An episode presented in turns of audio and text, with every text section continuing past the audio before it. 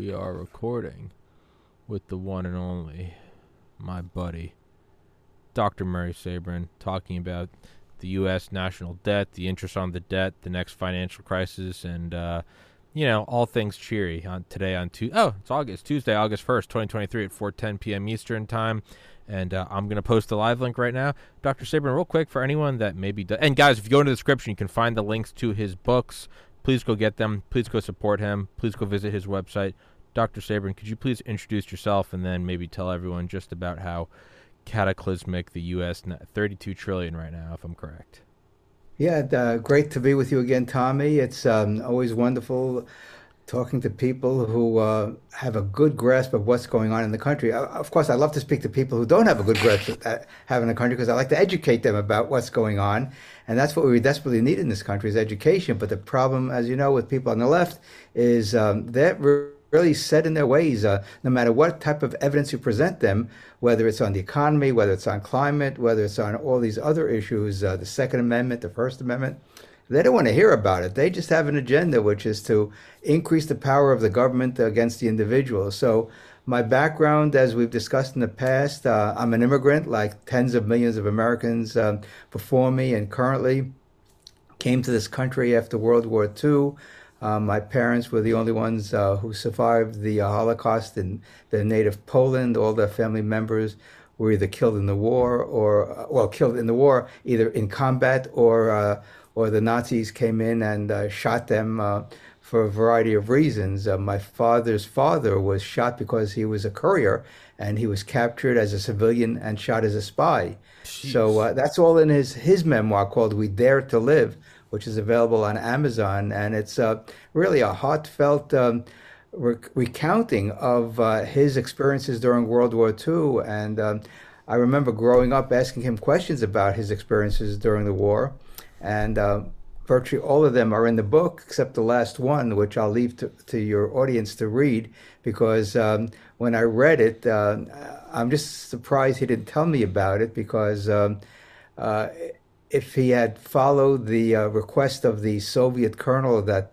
helped liberate his part of Poland, um, he wouldn't have survived World War II. So he denied that request to um, to go on another mission deep inside uh, Germany, and um, and I, will tell you what it was: uh, ninety uh, percent of the people that were recruited died on that mission, and so uh, the odds were not very good if he decided to uh, and uh, go on that mission that the Soviet colonel wanted the uh, partisans of Poland to uh, to uh, go. And so um, that's why I'm here with you, Tommy, because he didn't do it. I was born right after the war and uh, grew up in New York City. Um, went through the New York City schools, started teaching in the New York City schools, and realized that was not going to be my lifelong career. And uh, went back to graduate school in 1972 to get a PhD and did various jobs uh, in the late 70s, early 80s, and in 1985 I got a full time.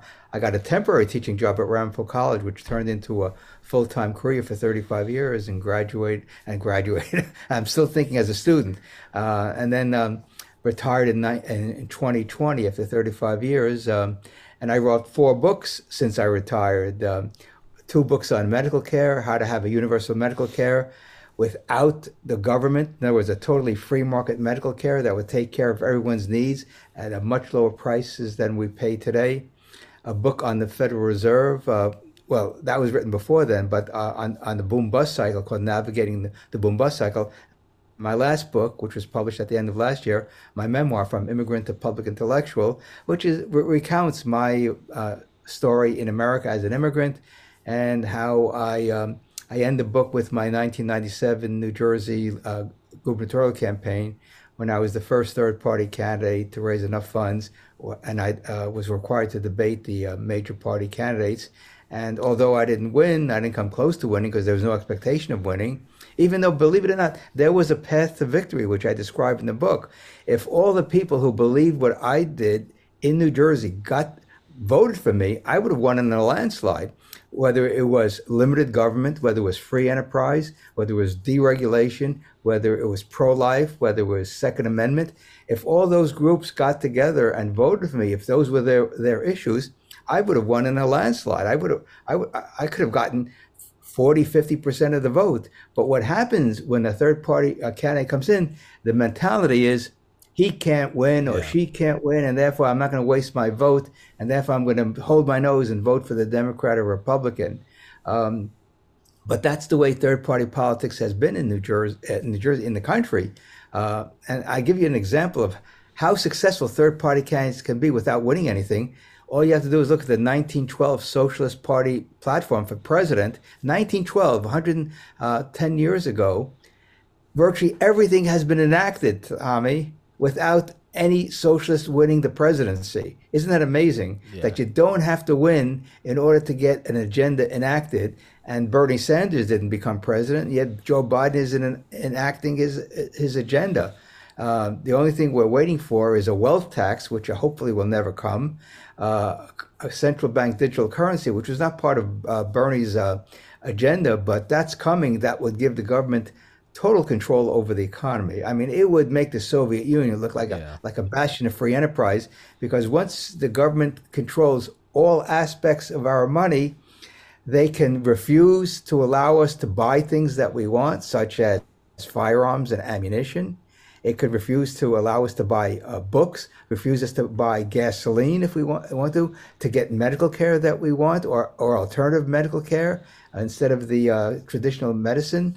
Uh, it can refuse to uh, allow us to make some investments. It can refuse to uh, allow us to make some charitable contributions because they may deem some organizations are not uh, are, are, are deemed uh, hateful groups or something to that effect or anything like that. So again, this is we've entered the danger zone, Tommy, from that aspect, the central bank digital currency. And I wish the American people would get more information about it because um, I don't think the mainstream media is doing a good job uncovering that issue because uh, that could be the defining issue of our era: the government taking oh, yeah. over completely how we how we can potentially spend our money by the government controlling the, the, digital currency that we would have to use in lieu of the dollar. It would be dollars. It would be not denominated in dollars, but we would basically have a debit card, from what I understand the way it would work, and the government can freeze that card, and um, and then we are at the mercy of the government bureaucrats. So this is the greatest danger that I see to economic freedom, to personal freedom, to property rights in our history, and it's all coming about because um, the government took control of the money with the uh, creation of the Federal Reserve in 1913, and through a series of steps over the last 110 years, Tommy, here we are on the precipice of a, a central bank digital currency, which would be the end of constitutional um, constitutionalism in America because the government would have totally free reign. Uh, all our rights guaranteed by the Constitution could potentially be violated, and uh, it seems that that's what their end game is: is to make sure that the Constitution is dead and buried, and that uh, we we have government by fiat, government by uh, executive order, and not by laws anymore. When you look at how they behave right now, when you can still own a gas powered car, mm-hmm. when you can mm-hmm. still own a, a gun, when you can when you still have dollars. If you look at how they behave now, what do you think they're gonna do when they have it all? like you know, it's it's it's it's like when you see a spoiled child, and it's like that's not stopping. When you see the kid screaming in the store, you're like, it seems like a kid now, and he's crying for chocolate. Give it 20 years, and that guy's gonna be, you know, that guy's going to be stealing from you. He's going to be taking from your purse. He's going to be he's going to be bullying you. He's going to be a rapist. It's like it doesn't it doesn't start out of nowhere, right? It's a long, yeah. gradual rise. There's no question about it. In fact, what I think could be coming down the pike, comparable to COVID, is that Biden could declare a climate oh, crisis oh, yeah. because of the heat wave we've had this summer, and that would be the entree into the government saying, "Hey." We really have to make sure that the climate is up uh, is conducive to human uh, well-being, and therefore we have to uh, shut down the power grid for a couple hours a day. We have to ban automobiles from central cities. Uh, we have to ban gas stoves. We have to do this, that, and the other thing.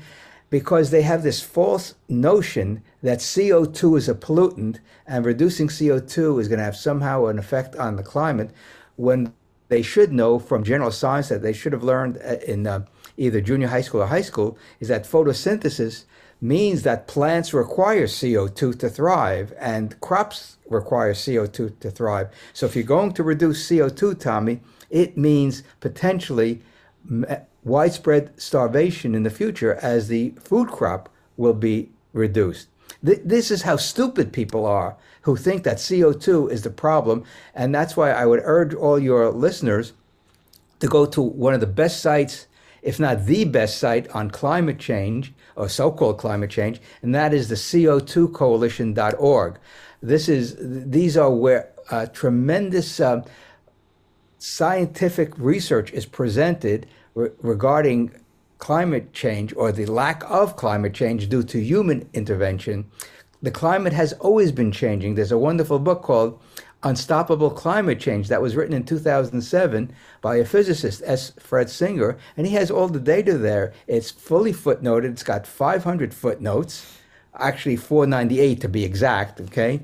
And he goes through all the literature to show that the climate has always been changing on planet Earth because of the natural forces that are at work, from the sunspots to the rotation of the Earth. And um, I taught at Ramapo College in northern New Jersey, and outside the business school building, near the parking lot, there's this huge boulder sticking out of the ground. And I asked my students, Do you know why that's there? Because 14,000 years ago, Ramapo College in northern New Jersey, Mahwah, New Jersey, was under a mile or two miles of ice. And that receded, and that gave us the Great Lakes and all the other lakes in Minnesota and other places. And uh, we see uh, elements of that in the Catskill Mountains, which are nearly not really mountains, they're really hills, uh, where I spent my summers in the 1950s and 60s. And so, geology, physics, um, meteorology, uh, these all have important things for us to learn. And unfortunately, people who, who have the biggest megaphones in the Congress and uh, in the media don't know squat about the climate. And yet people accept what they're saying as the gospel, when in fact people have been refuting what they're saying, uh, what they've been saying for the past uh, 20, 30 years. Because I remember, what, 50 years ago, the fear was the, the, the climate was going to be uh, colder and colder and colder, and that we're going to enter an ice age.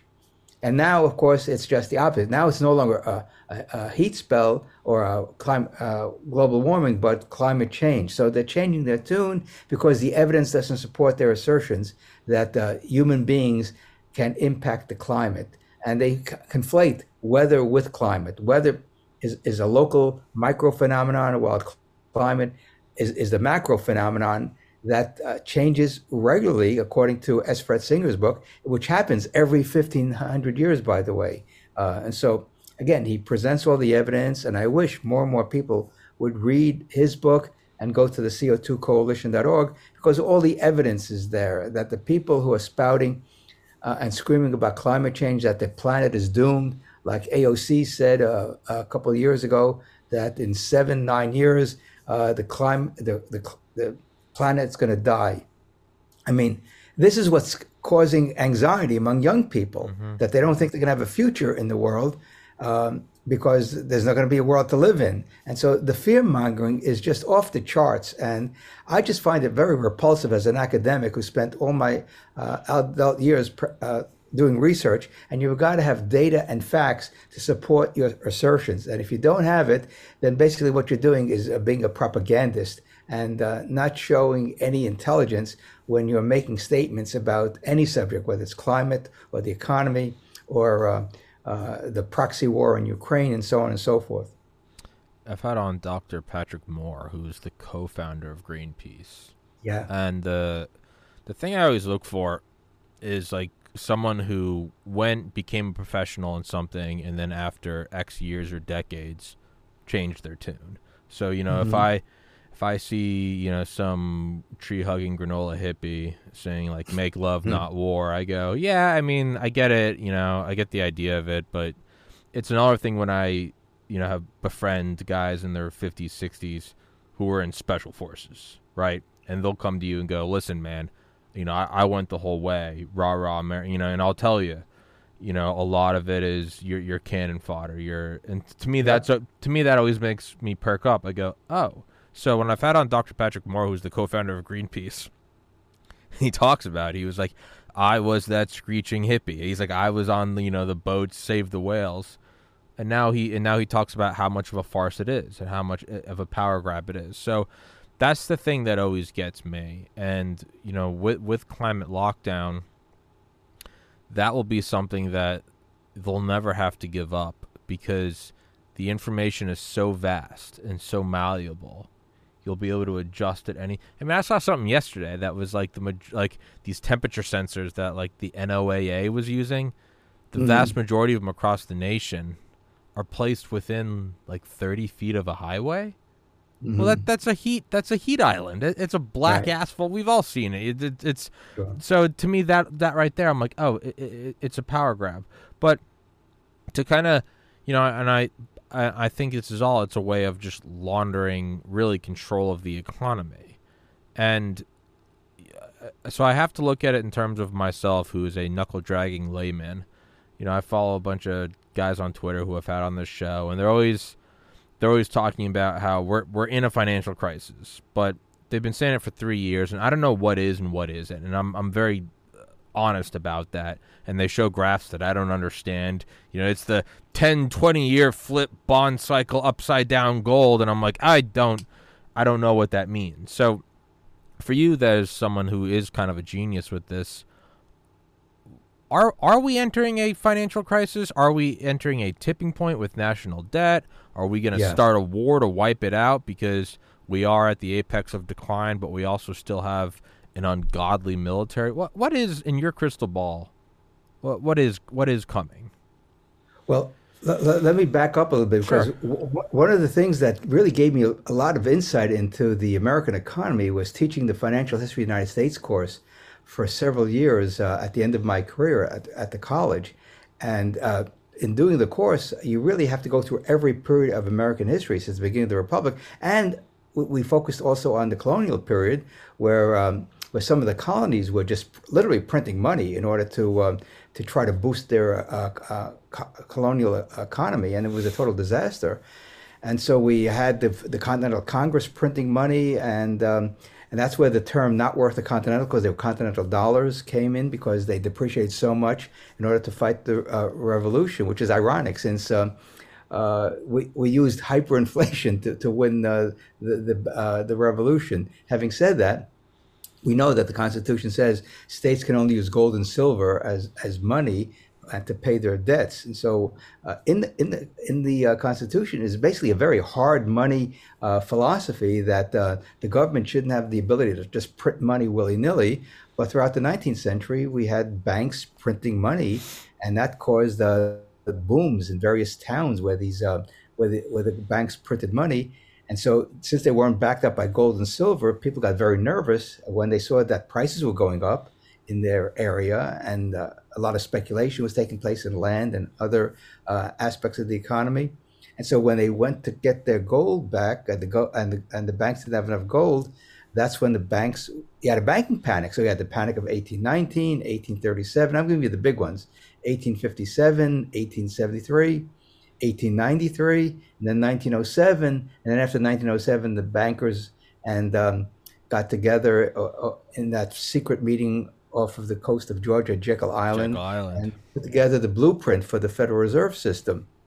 So the Federal Reserve uh, starts operations in 1914, and uh, they've been printing money ever since. And so uh, the Federal Reserve has a balance sheet of assets and liabilities. Their assets were, were basically gold. They still have on the books 250 million ounces of gold, valued at $42.22 an ounce. So uh, the the real value of gold today in the marketplace is around nineteen hundred and eighty dollars, yeah. something like that. So those assets are undervalued on the balance sheet. Having said that, Wait. and then the Fed has been manipulating interest rates. That's what's given us uh, the boom bust for for decades. And of course, the last one we had was the Great Recession of the housing bubble because Alan Greenspan's Fed kept the interest rates so low, people were borrowing and speculating in the housing market, which was uh, uh, uh, which was chronicled in that wonderful book called the um, uh, the Big Short and the movie of the same name. Which I urge everyone to read the book and see the movie. Uh, and it's just a great, great chronicle by Michael Lewis of how the housing bubble unfolded. And so since then, interest rates have been kept very low. We've had a huge stock market run. The bond market has done well also until recently. Real estate has gone through the roof, especially the last three years uh, since uh, COVID uh, occurred.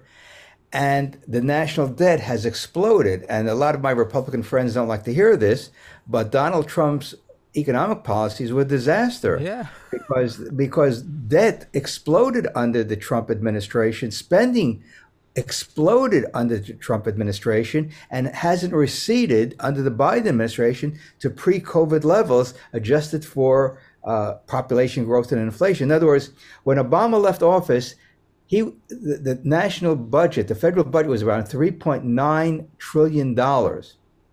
Under Trump, it went up to 6.7 trillion dollars to fight COVID because he spent so much money because of the lockdowns. And then as the COVID stimulus stopped, the budget went down and it's now back up to 6.7 trillion dollars under Biden. So in other words, what we're seeing is a crisis, spending increases dramatically, but never goes back to what would be, quote, a normal level after the crisis is ended. And so this is the ratcheting effect that uh, the great economist and historian Robert Higgs talks about in a book that is just wonderful called The Crisis and Leviathan Critical Episodes in the Growth of Government, where he shows every time there's a crisis, government expands its power, but it never recedes after the crisis is over, whether it's World War I, World War II, uh, Vietnam, um, uh, the Gulf War, and of course now with the housing bubble and uh, COVID. So government is always expanding its power. That's the nature of bureaucracy and sort of the iron law of government. People in government love to expand their power. No one goes to government, either the president says, I want to reduce the government by 20, 30, 40%. They'd probably never get elected, but they would be telling the truth that we have too much government. So what's happened now? And I just wrote about this on my Substack column at murraysabrin.substack.com.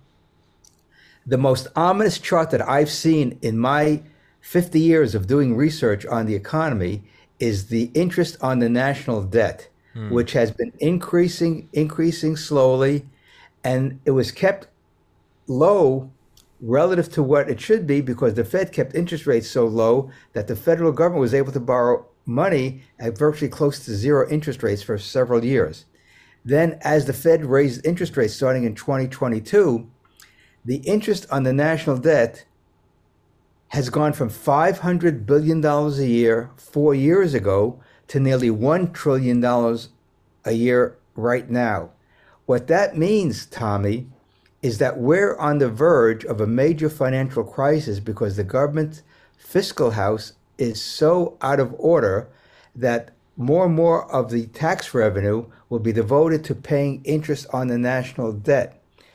Every time this has happened in in the past, in country after country after country, what tends to happen is there are not enough savers to buy up the debt, and the central bank comes in and buys the debt, which means they create money out of thin air. That's happened in Germany after in the 1920s. It's happened in other European countries after World War One and World War Two. It ha- it's happened in Argentina, Brazil, and other South American countries. It's happened in the Middle East, in Asia we're, we're being set up. I, I, again, I don't think it's deliberately. I think it's just stupidity on the part of the policymakers that we are going to have a major financial crisis sometime down the road. And I think it's going to happen by 2029 or soon thereafter because what I've noticed in my research about financial history is that we have these 100 year cycles 1819, the Panic of 1819, the Forgotten Depression of 1920, 100 years later.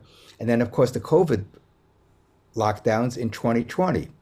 Then you go to, uh, let's see, uh, you go to uh, 1890, 1873, uh, and then 100 years later, you get the first oil crisis with the collapse of the uh, the U.S. economy and uh, the zoom in oil prices and the stock, dro- drop in the stock market. Then you go to the panic of 1896, and what do you find 100 years later? Well, it's not exactly 100 years, but it's close enough. You oh, get the com. S&L crisis of 1990. I thought Okay. I had it. I thought it was dot com. And then, and, and then you go to the panic of 1907, and what's 100 years later? The housing bubble bursting in 2007, 2008. And so, what's the next major financial crisis? The, cri- the depression starting in 1929, 100 years later, is Oh. 2029. So all I'm saying is I'm not saying that this is a guaranteed dunk shot of a major financial crisis in 2029, but given the way these things have unfolded for the past 220 years, there's a possibility, maybe even a good probability, that 2029 will see the perfect storm coming together of massive federal spending, massive debts, massive money printing, and God knows what's going to happen overseas with uh, any conflicts that we have there. So I think being a student of American history and, and a professor of finance, all these things are coming together by the end of this decade. And I was going to write a book about it, but I'll just write articles on my Substack because the, the, the material is so compelling about how these crises unfold. Because what happens is the current generation doesn't have much of a historical perspective of the past. And so they think because we're in 2023 that uh, we don't have to worry about past events and uh, how they unfolded because we're doing the same thing wrong now that we did in the, nine, in the 1920s. And we know we had a roaring economy in the 1920s, and we know how that ended with the stock market bubble bursting and the real estate market bu- uh, bubble bursting.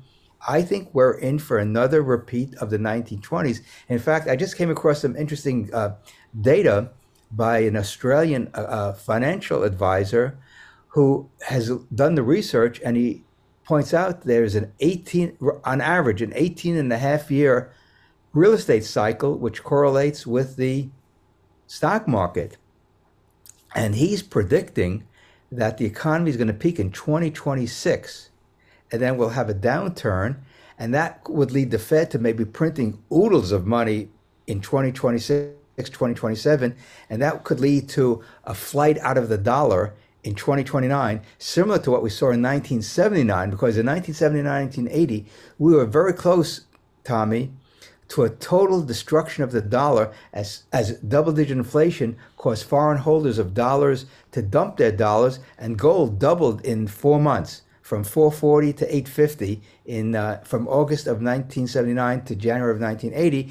Volcker was there. He raised interest rates to break the back of inflation, and inflation went from 12% in 1981 to 3% two years later. So he really broke the back of inflation, but it caused a lot of pain in the economy, which could have been avoided if the Federal Reserve did inflate like they did in the late 1970s, which I was watching in real time.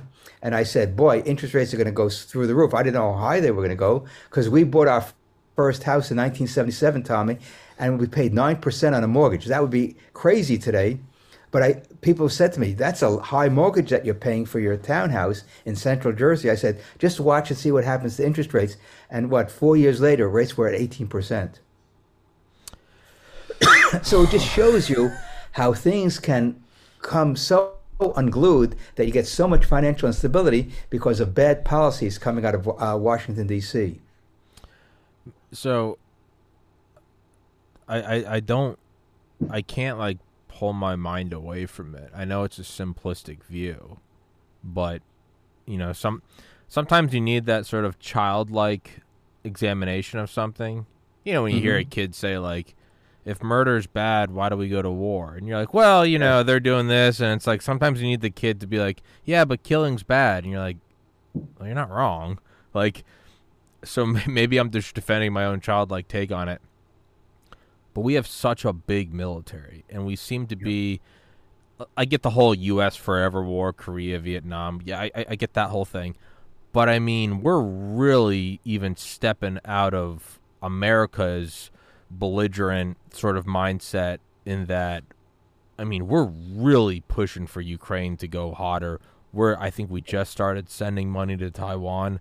We're really pushing for a, a, a war and not with not with a Yemen or a or a Syria, with near Right. peer competitors. I can't help but think that they're just looking at it going, Yeah, we're not paying these debts, man. We're gonna start a war. We're going to start a big one, the biggest one. Is that where we're going? Is that is that a simplistic view?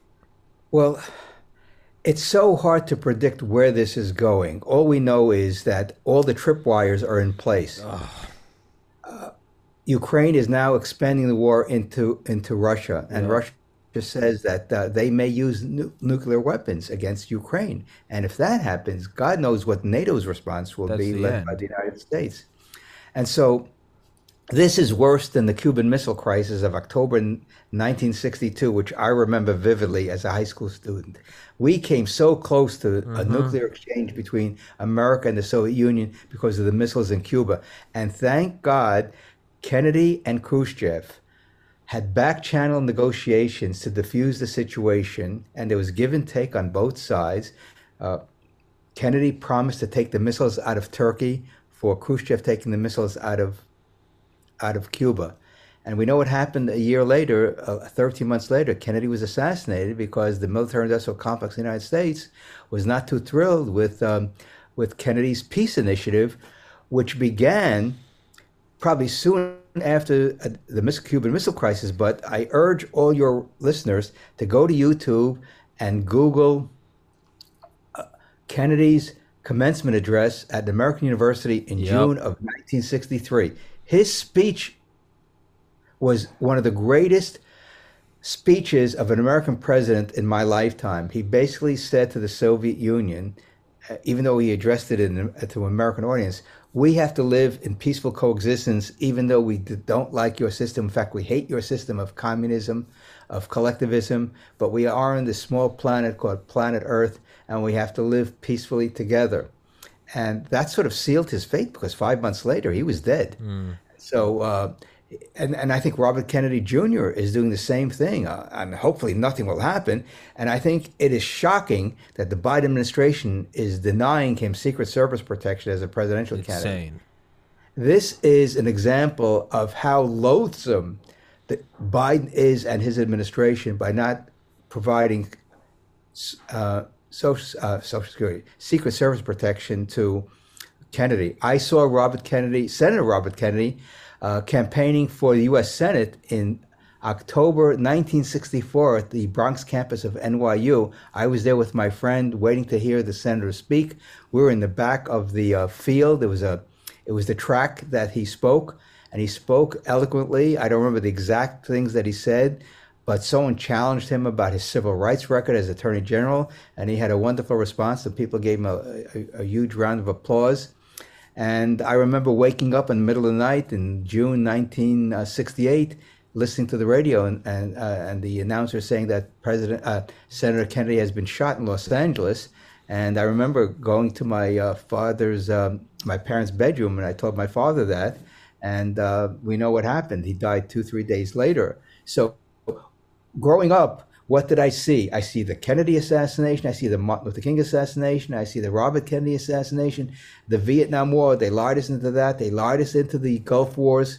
So we see nothing but lies and destruction coming out of government and how the left genuflex. It shows you how, how pathological they are. They want more power in the hand of government, the most destructive institution created by human beings. And that's why the founders, in their, in their infinite wisdom, gave us a Bill of Rights, which said that government has to be restrained, that the people's rights come first and foremost. And yet, what do we see today? People don't like the First Amendment, they don't like the Second Amendment, they don't like the Fifth Amendment, they don't like the Tenth Amendment.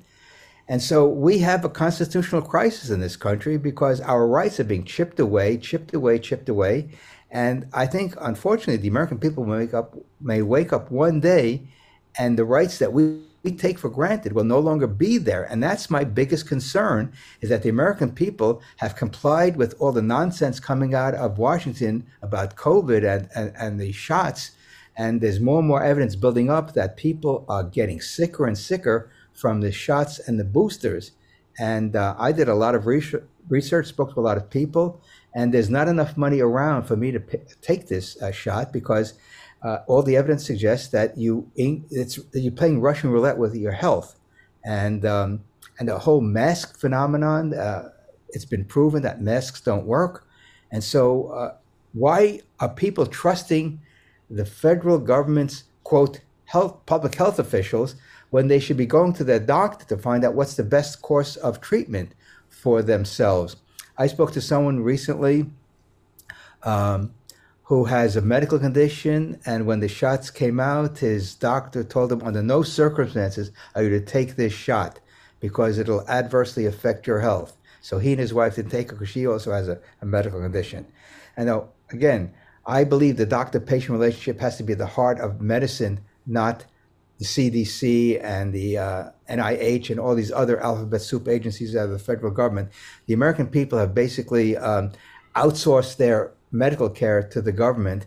And why people are doing that is beyond me. And why doctors are doing it. They're not act, acting independently they should be getting all the different uh, research and speaking to people across the medical spectrum who have different views than what has been promulgated by the CDC and other agencies and come up with their own conclusion. And we must have transparency and we must have informed consent. That's the nature of good medical practice transparency and, uh, and informed consent. If you don't have that, you basically have um, fraud occurring in the medical field. And, and since fraud is a, a violation of people's uh, sovereignty and individual rights, we have to be very careful about what people advocate and what people recommend because we have we are sovereigns individuals and we have to make our own decisions using our ability to reason and speak to doctors and get information and that's why I, i'm just appalled that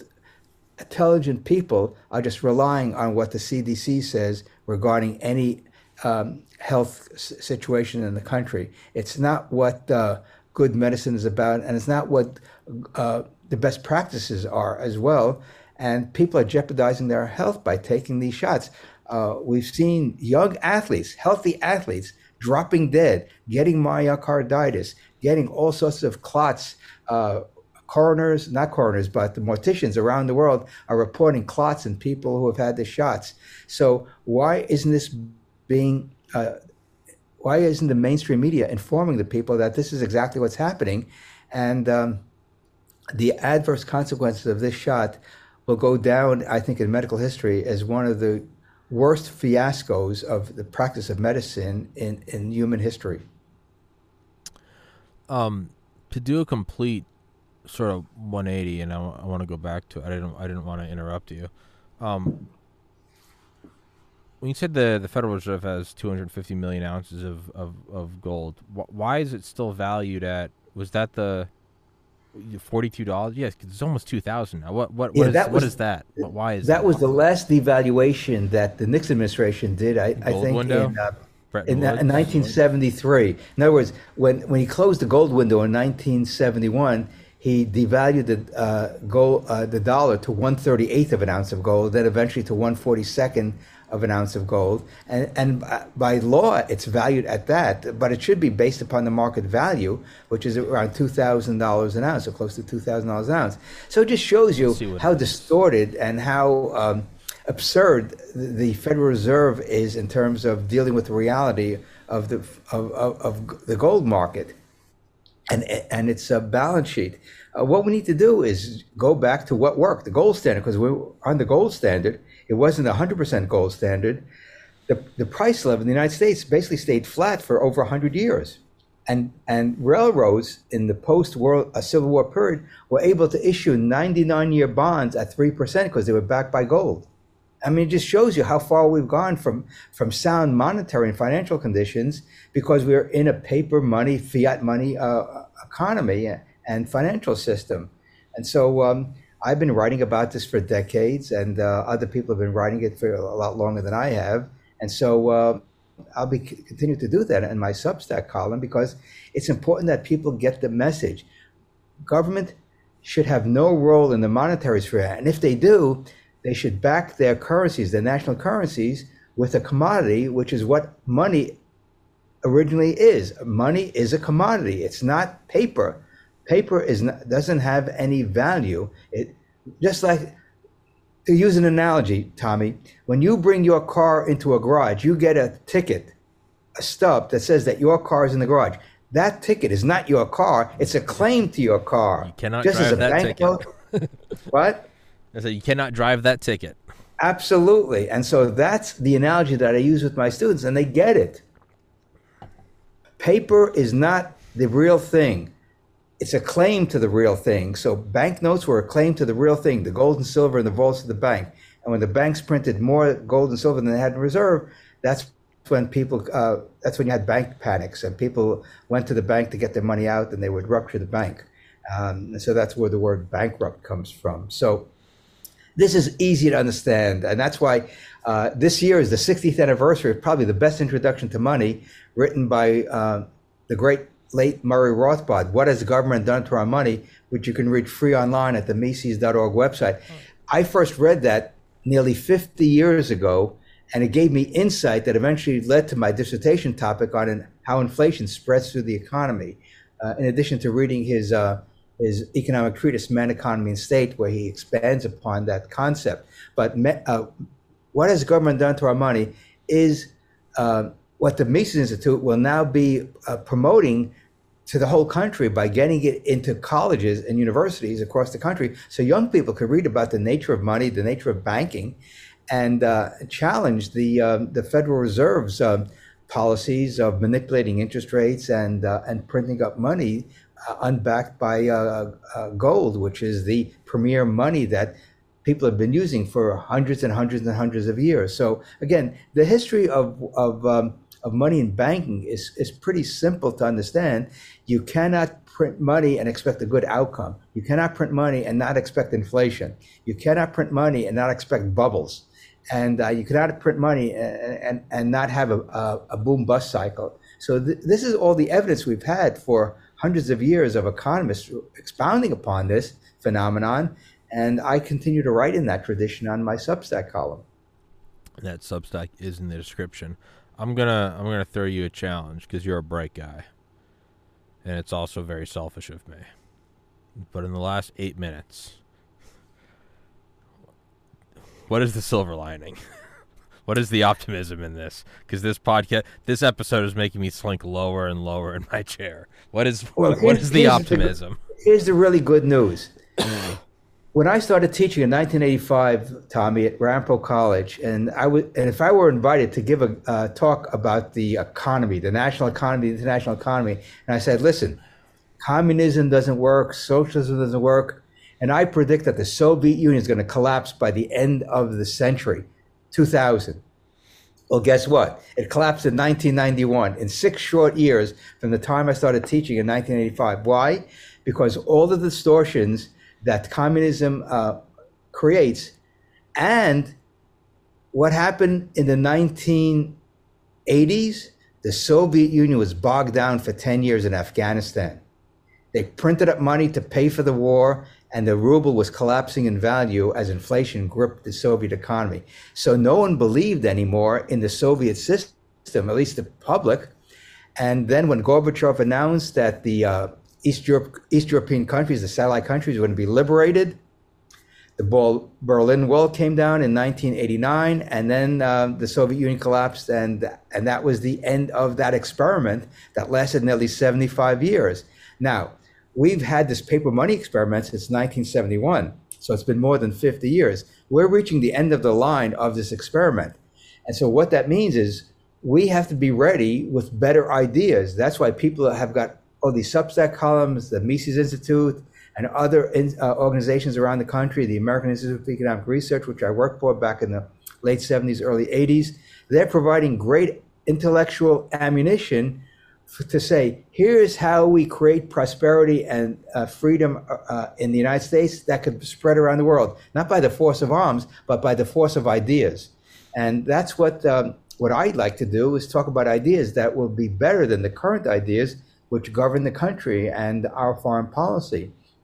So the good news is, Tommy, there's, there's enough economic freedom in the country that we have all the goods and services that we want. Whether we pay higher prices for them is is is important, but not totally relevant because as long as we have the option of buying something or not buying something or having something at good quality or low quality, we still have the choice to buy what we need to satisfy our lives.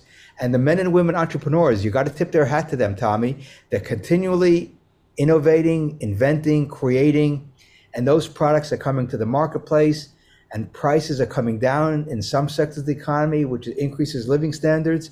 But we got to get the Fed uh, off this roller coaster of printing money and then not printing money, and uh, or should say, manipulating the interest rates. And we've got to get the federal budget down. I mean, it's just out of sight, and we've got to have a balanced budget at much lower levels, even lower than the Obama administration of 3.9 uh, trillion dollars when he left office. So we've got a lot of work to do to get our financial house in order. But the good news is there's enough free enterprise in the country where the lights are on, the gasoline's available, the food uh, supply is in pretty good shape, the clothing is available, uh, medicine is in pretty good supply. The internet is not being locked down, which allows us to communicate and, and spread the word through uh, podcasts and, and other uh, forms of communication. So there's a lot of optimism because, listen, the Civil War was a horrendous, horrendous situation, and we got out of it eventually. Unfortunately, more than 800,000 Americans died. The southern economy was was uh, destroyed. They had to rebuild that. Then we had World War One, World War Two, Vietnam, Korea. Um, so the American people are very resilient, and that's what gives me optimism that the tr- at the end the truth will win out, and that's why I do what I do, even though I don't have to do it in retirement. But I think it's important for me because I started entering the battle in 1997 when I ran for governor in New Jersey, and I've been continuing uh, th- this crusade, if you will, of get, trying to get the word out to as many Americans as possible by my books, by my um, by being on your podcast. So I thank you again uh, by uh, by Substack column and. And I think at the end of the day, freedom works. And I think that's what Ron Paul's message was when he ran for president. Freedom works. It provides us with the, the ability to be human and the ability to meet our human needs, which is food, clothing, shelter, and all the other things that people enjoy in life, and not worry about what goes on in Washington. Washington should not be on our radar screen. Washington should be so such a little part of our lives that it doesn't it shouldn't matter who's president of the United States. It shouldn't matter who's in the Congress of the United States. All that matters is our constitutional rights are protected and we have a free a vibrant free enterprise system and peaceful relations around the world.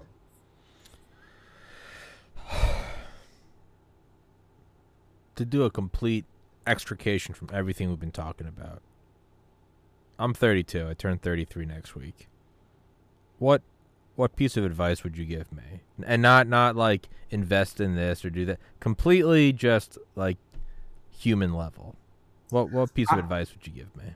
I think the best advice I've heard, and I think I followed it for all my adult life, is do what you like to do best. And that will give you personal satisfaction that will give you contentment. It will give you um, enjoyment, and um, and uh, again, uh, in three weeks, my wife and I will be celebrating our 55th wedding anniversary. So find yourself a partner and enjoy uh, your lives together because that's what it's all about. I used to when I was in college and I was pre med. You had to you had to volunteer at hospital. It looked good on your resume, whatever.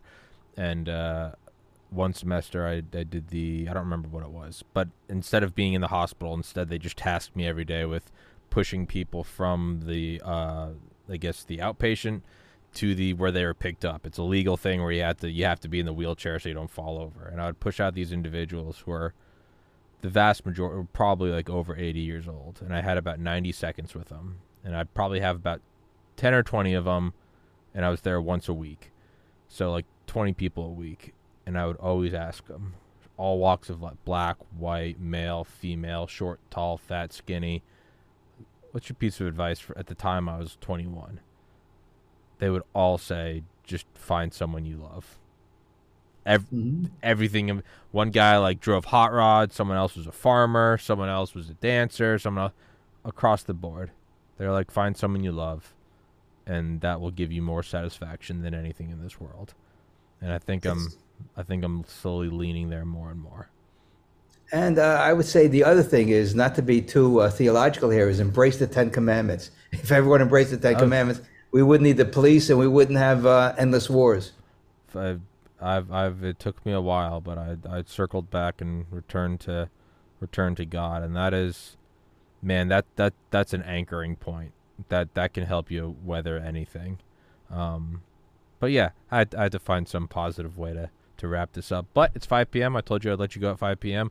Guys, please go into the description. Please go grab his books. Please go to his uh his Substack and uh yeah, man, you're a ball of fire. I don't know how you do it. You're a ball of fire. You're you're that's I I respect that and I I admire that, Dr. Sabrin.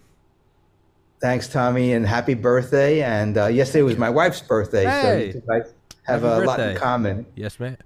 I was about to say yes, ma'am. I was thinking of her. Uh, yeah, thank you. I turn 33 next week, and uh, no good birthdays anymore. No good birthdays anymore. So I'm just Well, gonna it's, put my hand this in. uh, when you think of the alternative, if you don't have a birthday, that's uh, that should give you uh, so, fair a solid. point. Fair point. Yeah, that's a very fair point. I hadn't thought about that. Um, we'll say happy birthday to your wife, and uh, guys, Thank you so much. thank you for watching. Please go support Dr. Sabrin. And as you can tell, he is a ball of fire. He is uh you you you what you see is what you get, and uh, that's what I love about you, man. You're a brilliant individual, and I appreciate your time. Thank you so much, Tommy. We'll have to do it again sometime. Yes, sir. I'll text you. Thank you so much, guys. Thank you for watching. Again, please go to the description. Please go to his Substack. Please go grab his books. And uh, till next time, Dr. Sabrin, thank you so much, sir. Guys, Recording thank you for watching. Much love. Peace.